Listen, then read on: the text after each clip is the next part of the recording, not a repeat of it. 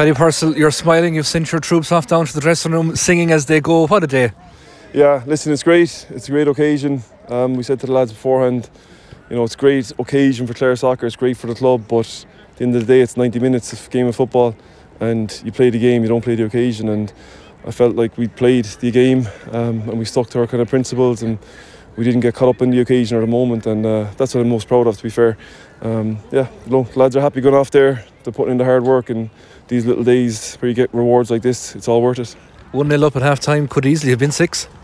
Yeah, honestly, it was one of those games where we probably had four clear cut chances. Um, and I was thinking, you know, after a while going, it's going to be one of those days because we just, they keep made some unbelievable saves. We fluffed the lines once or twice, and I was going, it's just going to be one of those days where you get caught. Um, but no, we, I think we got a decent goal. Um, and yeah, we were lucky that we um, kind of saw it out. As a defender, you'd have been pleased, or watertight at the back. Shane never really stretched.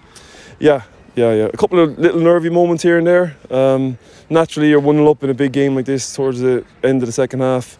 You kind of get a small bit nervy as a group, and I think we, we held out very well. Like Shane, brilliant in, in goals, and really kept the, the back, you know, the back line kind of compact and tight and, and talking.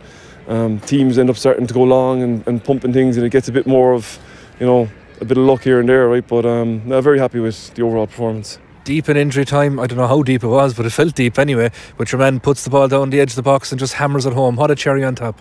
Yeah, it was. Yeah, I was. I was telling him go to the corner. I played into the corner to see out the game, and the lads actually said on the sideline with me, um, Owen and Stephen were like, "No, let him have a bang. You know, we can get a goal here." And what a strike! Um, well deserved from him. He's had a great season so far, and that strike was definitely the cherry on the top. You have a while now to come down out of this high. You'll enjoy the next couple of days, but another big, big day coming down the line.